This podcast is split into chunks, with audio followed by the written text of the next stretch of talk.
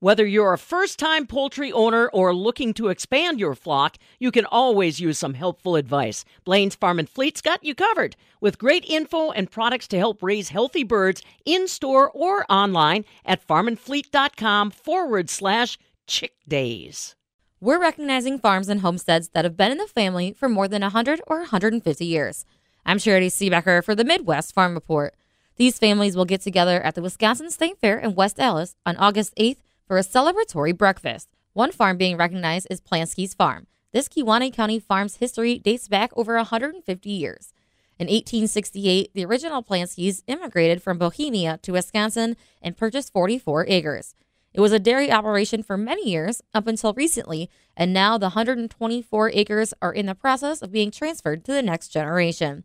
Dale Plansky shares more about this history and what this award means to him. 1868, Franchette and Teresa Plansky, my great-grandparents, and their first two children immigrated from Bohemia to settle into Carleton Township. They followed the other immigrants to the eastern part of Wisconsin, and they got there by train from New York to Chicago. Then they took a coastal steamer on Lake Michigan to the northeastern Wisconsin. And the place where they landed, my pa showed us the pilings are still there on the lake, which is kind of cool.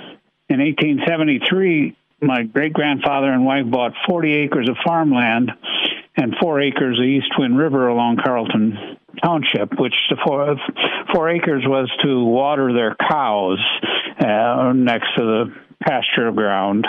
And a small house of half log and half frame was there at that time, and the barn existed because there were several people already transitioned on the property. And in 1855, Congress allowed reclamation of the lowland or wetlands. So in 1885, my great-grandfather and wife bought 40 acres of adjoining farm to the north, which was mostly wood, which they needed for their firewood and such. And 1898, they bought 40 acres of farmland adjoining the farm to the south, and there was a small log house and a barn on it.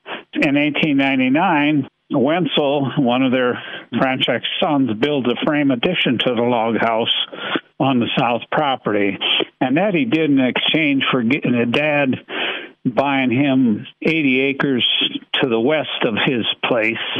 And he proceeded, being a carpenter, to build a farm there for himself. And in 1903, my great-grandfather transferred it 124 acres to his son, which is Lawrence, my grandfather, and both were involved in dairy farming and threshermen for the community, using the steam engine to run their equipment. In 1923 through 24, my grandfather bought a brand-name barn builder called James Way and a chicken coop, and they tore down the existing barn there and built it on the south property to replace the older one. It was just too far to haul milk from the middle of the 40s in the wintertime, and they had no tree coverage or anything like that. A granary, which is really kind of a cool building, had hardwood floors in it, double two-story, was pulled from the north field, 40 acres on rollers by steam engine to the south yard. And they lumber from the north barn, which wasn't probably very much. They built a machine shed on the south part, and that equipment is still in that shed yet. And it still was used up until through my brother. And it was used, the old house was used for some firewood, but mostly dimensional wood. My father took it apart and salvaged it all. The field stone basement is still existing in there, and there's an old car seat in there yet. Where my pa said it was so cold he slept that night next to the wood stove in the kitchen, and so that Model T or whatever it was is still there yet. The James Way barn was the state-of-the-art at that time, and it had 16 stanchions and heifer stanchions and 4 horse stalls and 4 pens. And that barn, in 1927, they purchased their first milk machine. They didn't use it very long because new cows given into milk were always kicking, and so they kind of gave it up, I guess, for a while. And when I was young, we hand milked yet.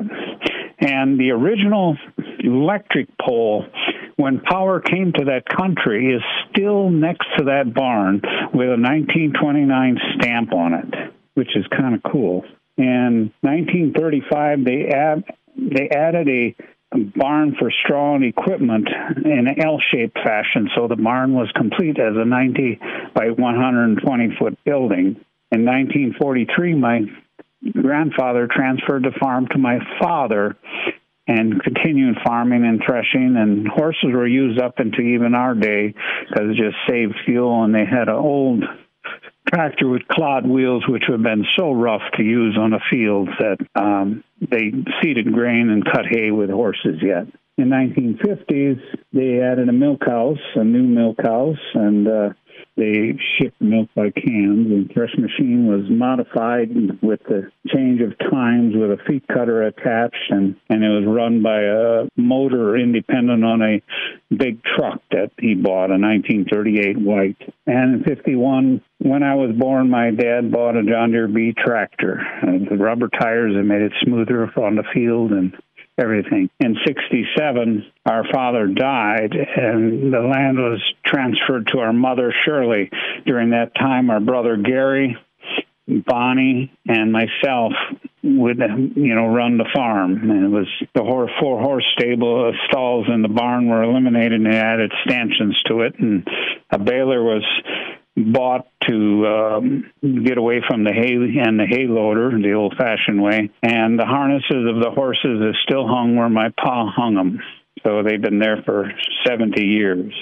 And then in the 90s, the property transferred to my brother. A combine was purchased, and the threshing machine was put in storage in the barn where it still is, and dairying continued. 2000, the dairying is discontinued due to the health of my brother, and the cropland was starting to be rented out. In 2017, upon the death of my brother, the property is transferred to me. They continue to rent out half the hills are designated for crop only, and the other half in the trees. So the place has got a ridge at a diagonal of hills, and you have upper land and lowland. It's very flat otherwise. And we keep up the old barn, and it's painted, and it's roofed, and the chicken coop is painted and roofed. What's unique about the place, it's got the East Twin River running through it, so DNR planted trout on the river, and so there was actually good trout fishing for a long time. The land is fairly stone-free. There is, everybody but me has found Indian arrowheads or something or tomahawks on it, and I just never did. My brother even found an old gun rusted in the field as he was tilling it. What's cool about it is, well, the woods and the river and the fishing and watching animals growing and learning gardening and having a big crew on the place threshing grain. It was kind of cool because there'd be almost a dozen guys, and you'd have to provide meals, and the wives would bring over and have a big picnic table and such and so on. And we had, cool as we had loose hay, which for kids, jumping in the hay from the hay mow was a real cool thing. Today's standards, you'd never do that, is jump off 15 feet or so into you might fall off the wagons, but that's the way we grew up, and I think most people in the rural country did that. And the hardship of it all was the health. It was just the dust and the mold of the silage in an old-fashioned silo. You had to fill it, and then you unloaded it by a shovel, but by a fork. It took its toll on it, as the history shown. It was, my grandfather was ill from it. My father died of it, and my brother died as well from it. We never thought about giving up the land. My mother did pause on that once or twice. But as children, we'd never part with it. Nowadays, my children would take over the place. It's going to be, we have to draw something up yet. I'm still mulling over how to do it. I want to preserve it. I won't allow them selling it in several generations anyway. I mean, the barn has potential of, because of the taxes, it's standing there and it's beautiful and it's still being taxed doing nothing. It has the potential of becoming a horse stable, and I've got to show that to the kids how to do that and change it, minimal deconstruction on it. It means a lot to have this award for 150 years because it kind of instills a pride in the children, or added pride, because we like I said before, we have most of the equipment. And my brother used some of that the great-grandfather used, the harrow and grain seeder. It's modified from horse drawn to tractor pull. And it's antiques of all sorts in the house. We still had the first telephone we had since the 1920s or 30s, whenever they came out with it.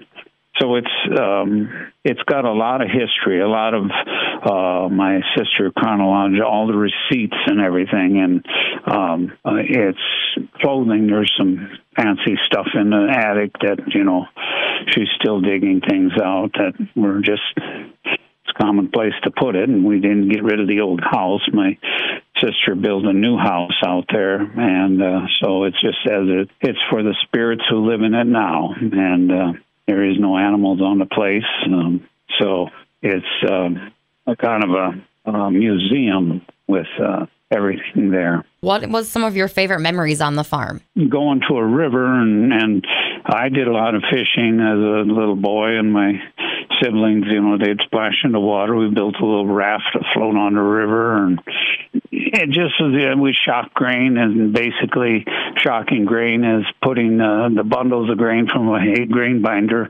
together in teepees, and, you know, miniature pup tents all over the field. It was hard work, but it was family oriented. You know, it was everybody involved, and it's the old way of living. You know, had its hardships of being cold in the winter, and you know, but it still was. Looking back on it, it was cool to be part of the other of a generation that my grandfathers were born just after Abraham Lincoln was president, and I was around to actually sit on the lap of one of them. I remember that very well, and so I'm appreciate all the span of history that family farm has gone through. Dale Plansky shares the story of his family farm in Kewaunee County. The Century and Sesquicentennial Farm Program originated as part of Wisconsin Centennial Celebration in 1948. Each year, about 100 properties are honored. This year, Dale Plansky will be receiving both the Century and Sesquicentennial Awards. You can listen to more of these farm stories at MidwestFarmReport.com. These stories are brought to you courtesy of Compeer Financial. From the Midwest Farm Report, I'm Charity Sebecker.